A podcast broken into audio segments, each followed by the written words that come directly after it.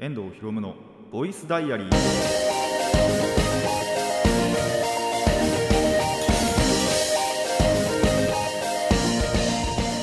ラジオママの皆さんこんにちは。遠藤博夢のボイスダイアリーパーソナリティの遠藤博夢です。タイトルを直訳すると声の日記僕の身の回りで起きたことを話したり時に何かしらの紹介をする雑談系の番組です、えー5月中旬というのにですね、えー雨がだいぶえ続いております、まあ、晴れた日もあったんですけどね、間でちょっとだけ。晴れた日もありましたが、えー梅雨がね、5月中旬にして到来しておりますと、1ヶ月早いんすよ、1ヶ月早いんすよ、普通ね、6月からがまあ梅雨本番だと思うんですけども、それこそ、この収録がある、まあ本当に数日前ですけども、梅雨前線来たみたいな話でね、あのまあそこまでひどい雨じゃなかったんですけど、ただやっぱり、えーそういったものが迫ってきているということでね、なんかまあ、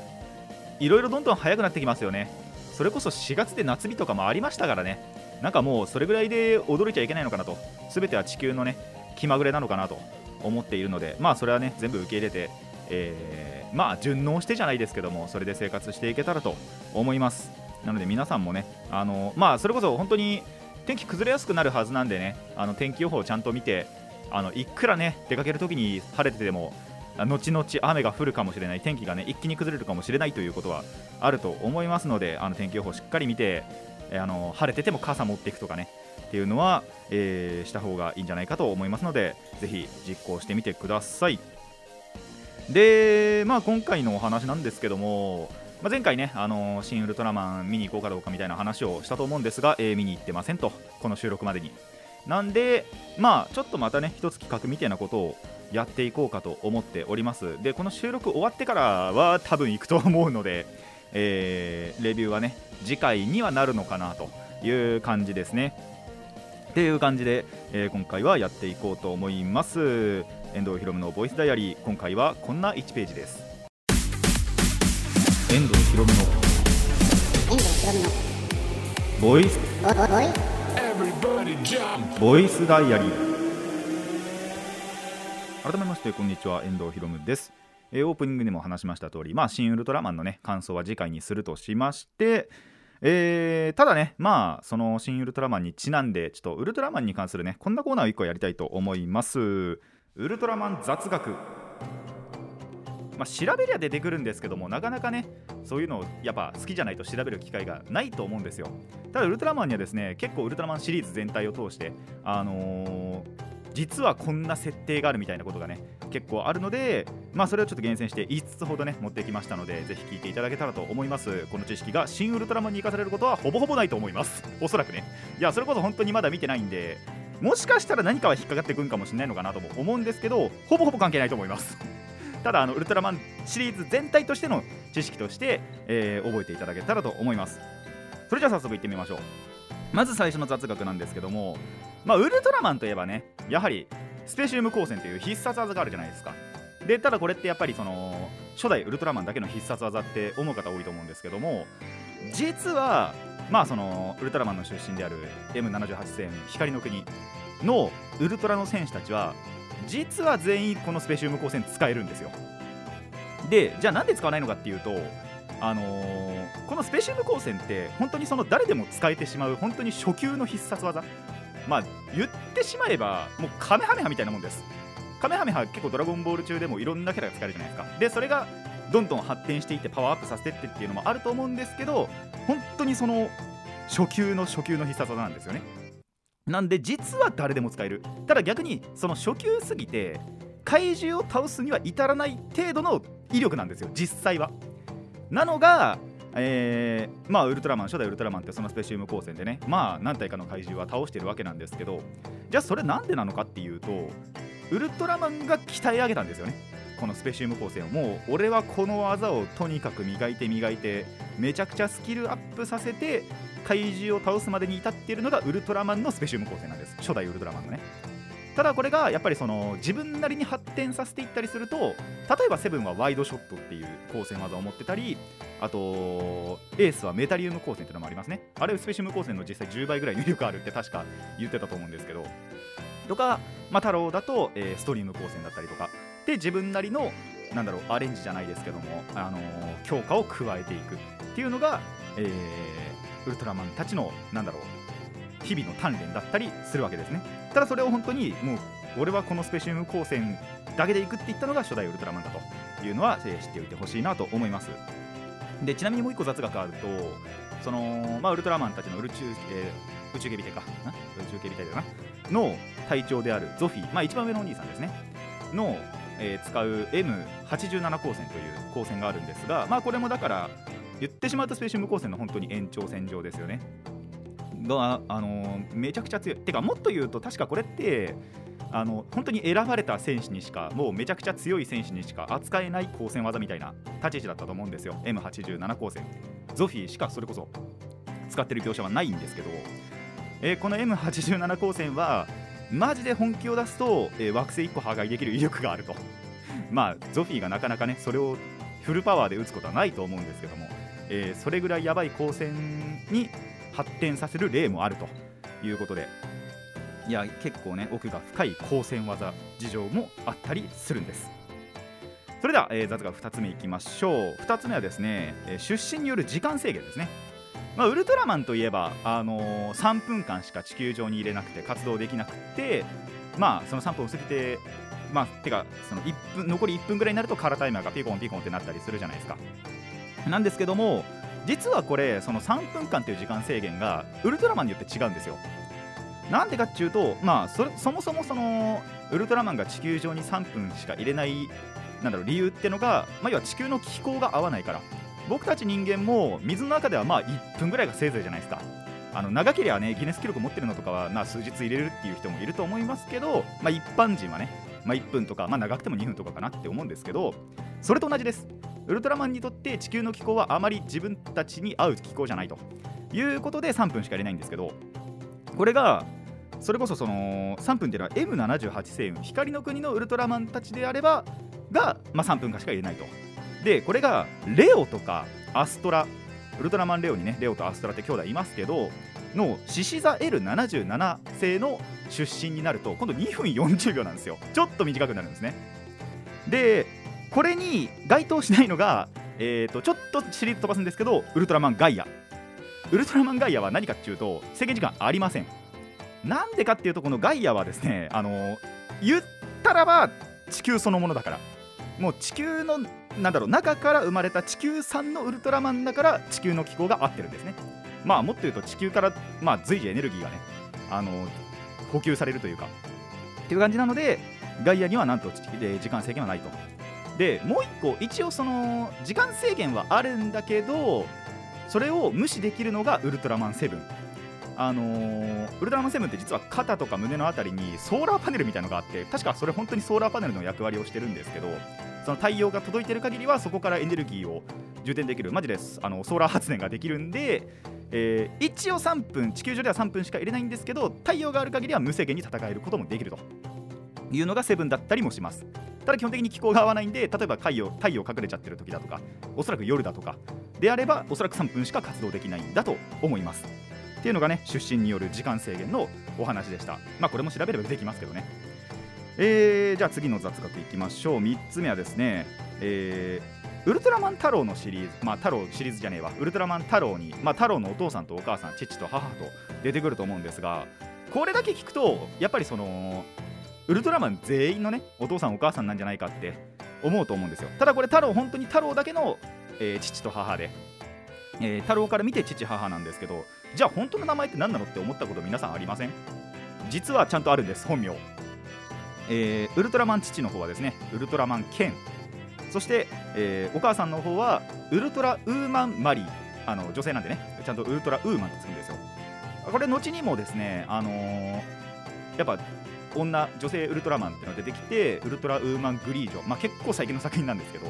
えーウルトラマンルーブという作品にウルトラウーマングリージョだったりとかまあ80の時代にはねあのユリアンって言いましたけどユリアンはでもユリアンとしか言われてないんだよな。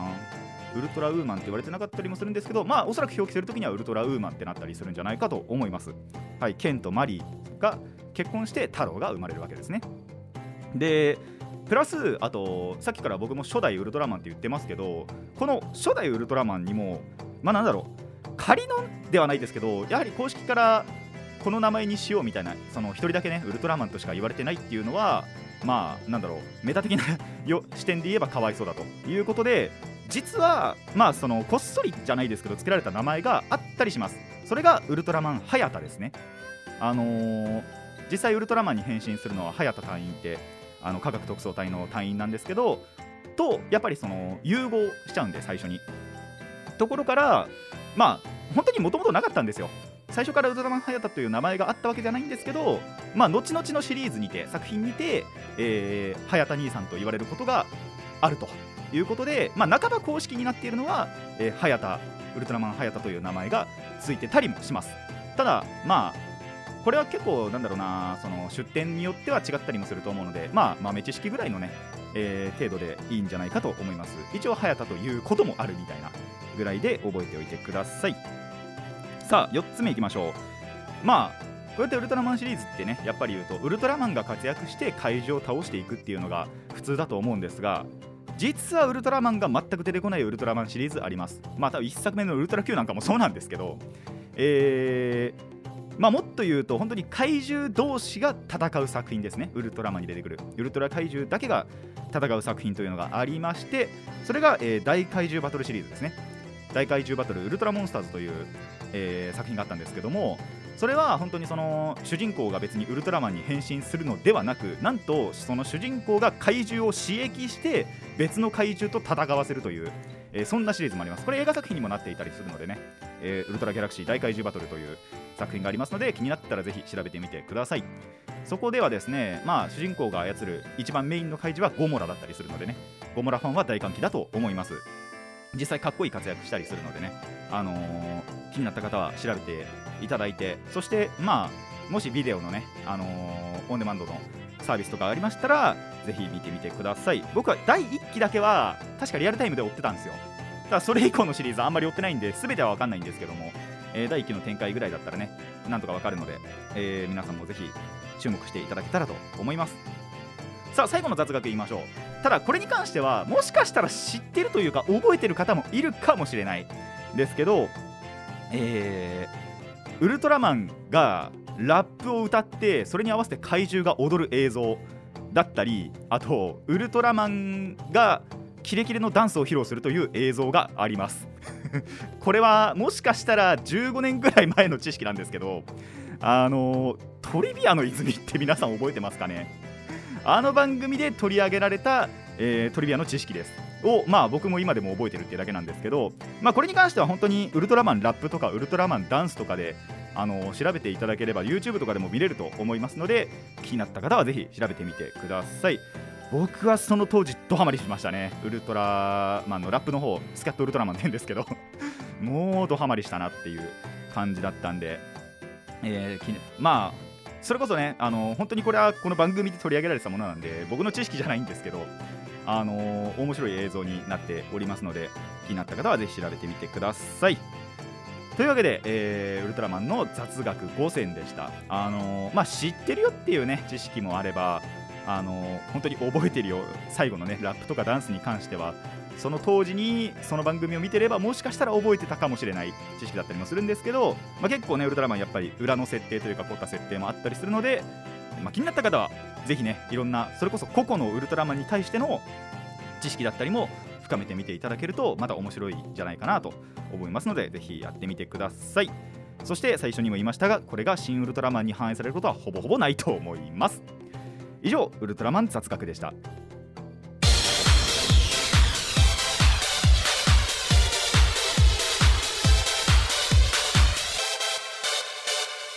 遠藤ひろむのボイスダイアリー続いてはまあ普通にねいつも通りまた雑談をしていこうと思います。いややっぱねマイクラちょっと結構進みましたね。あのーやっぱ目標を作るのがね、あのー大事だなって思った。っていうのが話なんですけどあのとにかくやっぱ最初のうちのマイクラの目標ってダイヤを掘ることだなって思っててまあダイヤでやっぱりね強い武器作ったり強い防具作ったりまあそれなんだろうな。まあ僕が今最近目指してたのは、えー、とエンチャント台っていうのを作りたくて、まあ、これにもやっぱりダイヤが必要なんですよ、まあ、まずエンチャントの概念からお話しすると,、えーとまあ、武器それこそ武器とか防具とかに特殊な効果をね付与できるっていうシステムのことをエンチャントっていうんですけどでそのエンチャントをするためにエンチャント台が必要でそのエンチャント台を作るために、えー黒曜石とダイヤが必要でっていうあと本か。とかが必要で。でさらにそのエンチャント台をなんだろうフルに活用するためにはまた本棚が必要でっていうことでね。あのーまあいろいろやあのやんなきゃいけないことが多くて。まあとにかくまずはダイヤを掘ろうって言って一応つい最近どっかでダイヤを集めてでまたそのつい違うところでねあのダイヤを発見したわけなんですがその時のお話がちょっと面白くて。そのまあやっぱりいろんなねなんだろう1個生成されたワールドのいろんなところを巡ってみるんですけどそしたらまあ時たまね、あのーすっごい広い大空洞みたいなところにたどり着くこともあるんですよ。でそれをやっぱ辿ってって辿ってったっていうよりはもう本当に探検をしていったところなんとまあダイヤがまた発見できてでただそこ結構危ないのが地下だからかマグマは吹いてるわ水も流れてるわって大変なところだったんですね。で松明っていうアイテムを置かないと暗くてで暗いと何が起こるかっていうとあの敵モブが湧いちゃうんですよ。ゾンビとかスケルトンとか。があとクリーパーとかっていう爆発する敵がいるんですけどそれらが湧いてしまうんでそのために松明を置かなきゃいけない。でそしたらその松明もなくなっちゃってあのーあまりに広かったんでそこが。でしかも自分がどっから来たか分かんなくなっちゃったんですよ。そもそも。俺やべどっから来たんだってなって。でそういう時にまあこれはマイクラやってる方なら分かると思うんですけどとにかく上に掘る。もう1個地点をどっか決めてで上の方に掘っていけば要はその大空洞とかって地下にあるんで上に掘っていけばとりあえず地上には出れると思って、あのー上に掘ってったところなんと海に出てしまったっていうね。っていうちょっとねとんでもなハプニングもあったんですけども。まあなんとかねダイヤ持ち帰ってその時はエンチャントテーブルも作れてあと金床っていうのを作るとそのあれですねまずエンチャントテーブルで本にその属性を付与するんですよ。でその本を金床使って剣とか防具とかに、えー、と合わせるとその、えー、と武器とか防具とかに、えー特殊な効果をまた付与できると。まあ本はどちらかっていうと保存用みたいな感じですね。な感じで使ってったりあとそうラピスラズリもあったんだなそのエンチャントするためにラピスラズリっていう宝石も必要でそれも掘ってっていうのが、えーついこの収録の前日ですねにあったんですけどもいやーマジで迷子になった時ね本当に終わったと思ったあのダイヤ掘ったしラピスラズリも掘ったしまあ他にもいろいろ掘ったんでよし帰ろうって思ったらやべえ俺自分どっから来たんだろうっていうことが起こったりしてしかも松明切れたってなってまあまあな数持ってたんですけどねワンスタックちょいぐらい持ってたんですけどね。ただそれが全部なくなっちゃってあやばいって思ってもうめんどくせえから上に掘ろうっつって上に掘ってってまあなんとか出ることができたと。そしたら結構家近かったんですよね。家っていうか、まあ、自分の拠点というか。は近かったんでまあなんとか事なきを得たと。いう感じだったんですけどいやー危なかったなと。思いましたね。皆さんもあのマイクラやるときにはねぜひ知識の一つとして。でもなんならまず覚えとけよって話なんですけどあまりにもやっぱそこが広すぎてなんであのちょっと迷子になっちゃったんですよね。まあなんで迷子になった時は、まあ、とりあえず上に掘ろうみたいなねそういう地下にいれば。山ん中とかだとちょっと分かんないかなって。まあ山だったら逆にあれか横に掘ればいいのかな。横に掘れば多分大丈夫だと思うんですけど。あのーいくら地下の中で横に掘ってもそりゃ横にしか行かないですからね。地上に出ることができない。だから上に掘らなきゃいけないっていうのはあったりするのであのぜひねあのマイクラで迷子になった際はぜひ参考にしてみてくださいっていうのが最近のマイクラ事情です。ただ本当にここからね本棚いっぱい作んなきゃいけなかったりしてで本棚を作るためにまず本が必要ででその本を作るために紙と,、えー、と皮か動物から取れる皮ですねが必要でっていうところもあってくんでまあそのルートをねどんどんどんどん辿ってってまあ皮もね死ぬほど必要なんですよね。まあ1個本を作るためには皮1つと紙3つでいいんですけどただその本棚を作るためには本が確か3冊必要なんでで最低でも15とか必要なのかな？ってやっていくとまあねあの動物を狩る回数動物っつっても確かラマと牛からしか皮って取れないんですよね。っていう感じでどんどんどんどんやっていくというのが最近のマイクラ事情だったりします。結構好きあらばやってるんで割とハマってますね。このままあの飽きずにやれてやっていければいいなと思ってるんですがそれ以上にプレイステーション3でやってるのでねカクついてしょうがないっていうところもありつつまあもしねこのままハマりにはまってあれですねプレイステーション4とかでやりたいってなってくるとまあプレ4もあの妹からねあのー奪い返せばいいだけの話なんで今妹が持ってるんですけどただそれを、まあ、持ってるっていうか渡してるんですけど思いっきり貸してるんですけどね。ただまあなんだろうな。特にそれも今最近使ってないっていうことなんであのガチでハマってもうちょっとプレス3じゃ満足できないなってなったらプレ4に行こうかなと思っております。まだいけるな。よしじゃあ次の話題なんですけどもあのー誕生日にですね母親から靴をもらってプラスまあ自分でもそのちょっとその靴がやっぱりあまりに色が派手すぎてあんまりバイトに履いていけないんですよ。ってことで自分でもまあそのバイトに行ける用のバイト用の靴も買ったんですね。でその2つの靴に共通すること事象としてあの歩いてる時は何でもないんです。でそういうまあ靴を買ったんです。やっぱりクッションかなんか入っててまあ歩き疲れないみたいなあの靴を買ったんですけどでお母さんからもそういう感じの靴を買ってもらったんですけどあのどっちもに共通する事柄として止まってる時は防御力低い。あのそれこそ、まあ、自分で買った方は基本的にバイトにしか履いてってなくてでまあそのお母さんからもらった方はプライベート用だとしてもその立ち止まる瞬間って絶対あるじゃないですか。それこそ僕カードゲームやってるんでカードをその漁ってる時とかストレージ漁ってる時なんかは立ち止まりますしまあバイト中はもうレジですよね。って基本的にあんまり動かないんで立ち止まってると足が痛い。あの歩いてるとその後歩き始めると何でもないんですよやっぱり。ちゃんとなんだろう反発していくのか分かんないんですけどただ立ち止まると言いたくてしょうがない。本当に足やっぱ家帰ると何をした後でも家に帰るととにかく足が痛くってもうすぐに冷やしたいぐらい。まあ冷やしてないんですけど結局。冷やす時は冷やしたかな。ってぐらい足痛いんでちょっとそれは悩みの種だなって思ってますね。なんかどっかに立ち止まってても疲れない靴ありませんか？ありましたらちょっとメール欲しいんですけど ここの靴いいですよみたいなおすすめありましたらちょっとあの教えてください。できれば黒がいいです。あの黒とか白まあ白だとやっぱ汚れ目立つんで黒ですかね。基本的にまああのなんだろう。基本的に僕効率しか選ばないんでバイト中ってやっぱ汚れるじゃないですか。さすがに。で歩けば。なんで白とかの靴だと絶対その汚れがすぐに目立ち始めちゃうなって。思ってるんで基本的に黒履くんですよ。あのー黒が好きだからとかじゃなく純粋にそういう派手めな色とかもあんまりなんだろう履いてきたくないっていうだけの話なんでできれば黒がいいんですけど立ち止まってても疲れない靴ないかなって思いましたね。本当に。まあ歩いてても疲れないとそれがベストなんですけどどっちもで疲れない。本当に履いてて疲れない。そんな魔法の靴あんのかな。もうドラえもんになりたいもんな今。本当ドラえもんってあのほら足2ミリ浮いてるじゃないですか。設定上。あれがいいなってちょっと思いましたね。っていうぐらいマジで足が痛いんで、あのーぜひねご一報ありましたらメール、あのーコメントにてお願いします。最後にここの話して終わろうかな。あのー実は最近ですね友達とカラオケに行きましてあのまあなんかなんかっていうかやっぱ最近カードゲームあのそれこそバイス・シバルツがね、あの僕らの間では流行ってるんですけども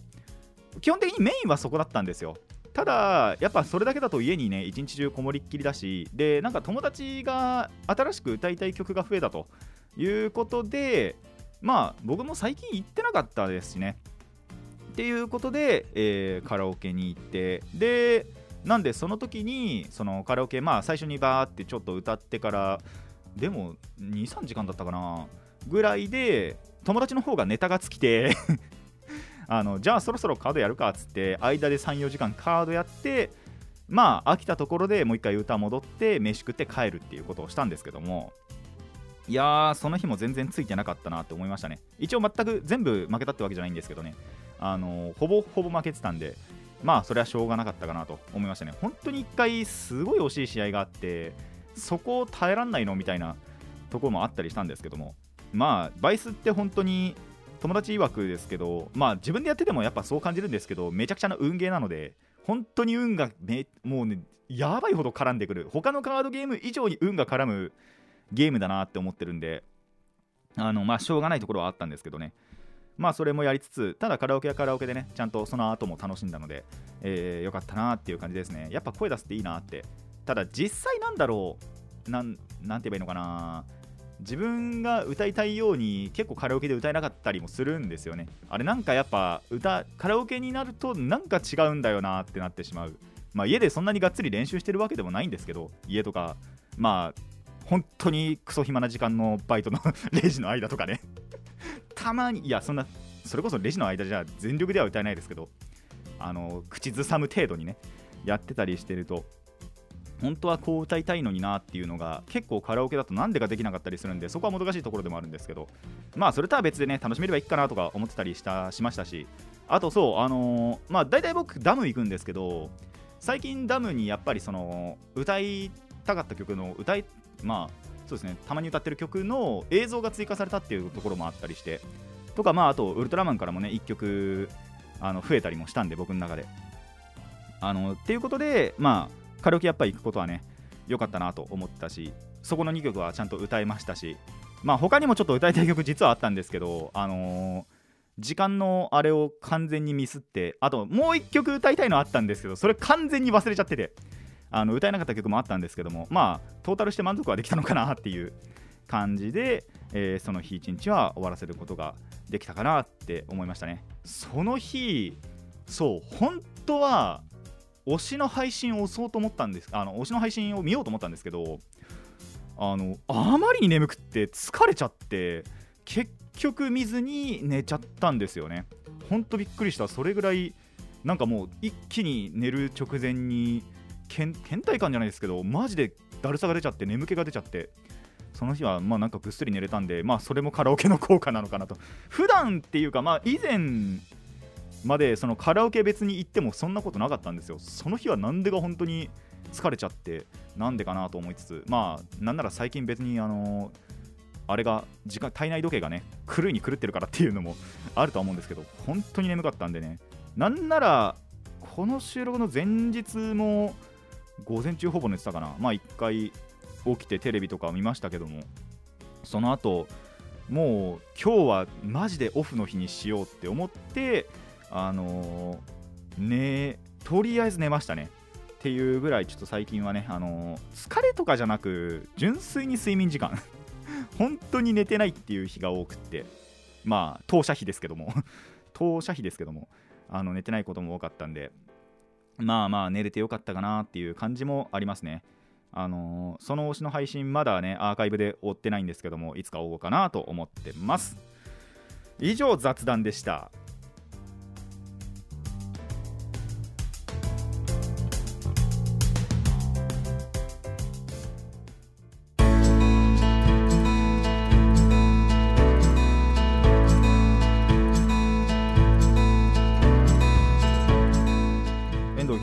ダイアリーそろそろお別れのお時間になってまいりました。この番組ではお便りを募集しています。ラジカスネットのメール送信フォームまたはツイッターマシュマロまでお願いします。質問や感想など何でも OK です。たくさんのお便りお待ちしています。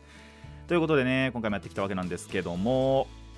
いやーウルトラマン。まあ楽しみではあるんですけど実はまあこの収録の後にね行こうと思ってるんですよ。やっぱりこうやって収録来てるんでで電車使ってて。まあその延長線上でねもう一個駅行けば映画館あるしって思って、まあ、収録の日に合わせようって思ったら完全に映画のこと忘れててメガネを持ってくるの忘れたっていうね。あのーまあメガネなくても見れるには見れるんです。一般にそのメガネかけてる方って、まあ、0.01以下だったりするじゃないですか。0.01とかなのかな。僕0.1はあるんであの波のそのメガネかけてる人よりかは見えると思ってるんです。ただまあ見づらいというか目が疲れはするのでね。ちょっとやっちまったな本当に電車乗ってる時にあやっべメガネ忘れたってなったんでまあ日をずらしてもいいんですけどそれもやっぱその交通費とかねかかっちゃうんでそれも嫌だなと思っちゃって。まあなんで見には行くと思うんですけどね。あの目が疲れなければいいなと思っております。本当に忘れてた。まあこうやって収録のなんだろう時に合わせちゃうと収録しか頭になくなっちゃうんでそれがねちょっとあのシングルタスクでね1個しか考えられないっていうのが僕の悪いところなんですけどもあのそうじゃない時ももちろんあったんですよ。収録の後もう映画行こうって決めてる時は結構そのメガネちゃんと持ってきてることもあったんですけど今回はねちょっと忘れてしまったんでもしかしたら魅力が少し半減してしまうかもしれない。っていうことはありつつもでもまあ見ようとはねちゃんと思ってる。てかまあ多分この後に見ないと見なくなっちゃうんで さすがにね、えー見に行こうとは思っています皆様はねぜひあのーまあ、目悪い方だけかもしれないですけど、あのーメガネとかコンタクトとか忘れずに、あのー出かけていただきたいなと。で、じゃあなんでいつもメガネをしてないのかっていうと、マスクしてるからです。マスクマスクすると目がね、曇るじゃないですか。なんで、あのーバイト中なんかもそうなんですけど、それこそ、マスクをする前はメガネかけてかけてていたんですよ、バイト中も。ただ、やっぱめあのマスクかつけるようになって、あのメガネが曇るのが嫌で作業に支障が出るってほどじゃないですけど鬱陶しくてしょうがないじゃないですか。っていうことで割と最近マジでメガネかけない生活の方が多くて本当に家でテレビ見るときだとかゲームするときだとかしかあのメガネかけないんですよ。なんでまあ忘れてしまったわけですね。この収録も今メガネかけてないんですけど。まあそれでも文字とか見えますしね。なんで大丈夫かなって思ってたら映画見に行くことを忘れてたっていう そういう感じですね。なんで皆さんはぜひあの忘れないように持って行って、そしてね、あの映画を楽しんでいただけたらと思います。でもしですね、あのー新ウルトラマンもうすでに見ましたよなんていう方は、あのー感想なんかもね送っていただけたらここでも読ませていただきますのでぜひぜひ、あのー、Twitter マシュマロそしてラジキャスネットのメール送信フォームもねありますので、えー書いていただけたらと思います。僕と一緒にねそういう感想を共有できたらと思います。さて今回はここまでといたしましょう。遠藤ひろむのボイスダイアリー。ここまでのお相手は遠藤ひろむでした。次のページもお楽しみに。